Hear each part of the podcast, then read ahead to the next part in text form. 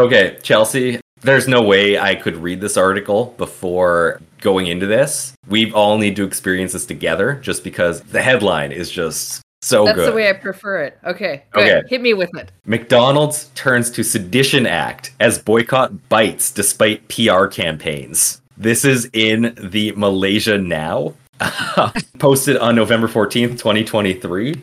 This has to do with a boycott due to the Israel invasion of Gaza. Oh, okay. But anyhow, oh, that article headline, I just I needed to go in this with everybody together. McDonald's it turns to Sedition Act as boycott bites despite PR campaigns. Okay, let's go into this.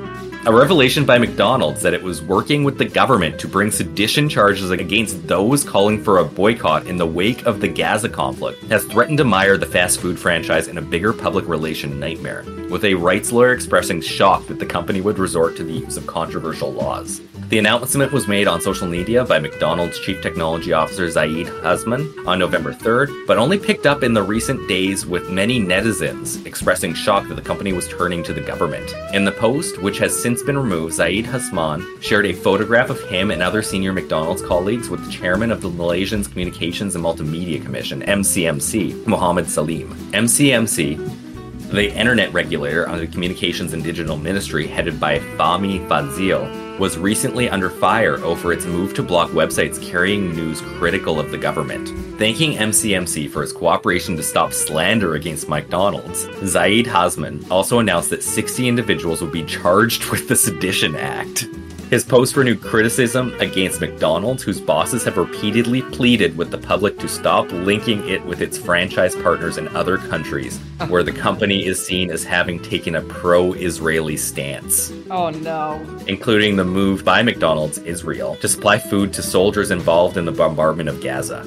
McDonald's Malaysia has several times pointed out that it is an independent entity and highlighted its annual contribution to zakat, hoping to soothe the anger of Muslims in Malaysia who have responded to a popular global boycott targeting cooperation based in the US. Israel's main ally, which has supplied it with weapons and other assistance in the current war. The company's bosses had also turned to the state, muftis, and religious scholars while announcing a contribution to the government's humanitarian fund for Gaza. Nevertheless, the boycott trend appears to have continued, leaving many McDonald's outlets in the Klang Valley almost deserted even during peak hours. Many videos to counter the boycott have meanwhile backfired, resulting in a flood of comments attacking an oft repeated narrative by the company that the boycott is hurting Malay Muslim staff. McDonald's latest move to resort to the Sedition Act elicited shock from a prominent rights lawyer. Quote, is entirely bizarre and improper that a cooperation is announcing that 60 people are being investigated under the archaic and draconian law. If anything, criminal investigation and prosecution is under the purview of the police, and it is for the Attorney General to announce. End quote. Zaid Malek of Lawyers for Liberty told business station BFM yesterday, adding the company could have been, quote, ill advised, end quote. Zaid Malek said the Sedition Act has nothing to do with the accusations against a business entity. Quote, it is clear that McDonald's has a cooperation does not, I think they mean corporation there, does not fall within the ambit of the Sedition Act because it only envisions any sort of seditious statements against the government or any organ of the government. It should not be any business of the state to protect the image of any corporation, added the lawyer. Zaid Malek also said it was probable that the company's decision to turn to the Sedition Act was inspired by the government's own abuse of the act to silence any criticism against it. Malaysia now is waiting for a response for McDonald's Malaysia. There is a bit more to it. Chelsea, do you know what Sedition Acts generally are for? I googled it. Okay, so good. yes, I do. The use Okay. of speech or words to incite others to rebel against the government or governing authority. Yeah. So a little bit of context here, which I think they don't need to put it in here because it's a Malaysian news article. So people reading it are generally going to be from Malaysia and know the cultural background.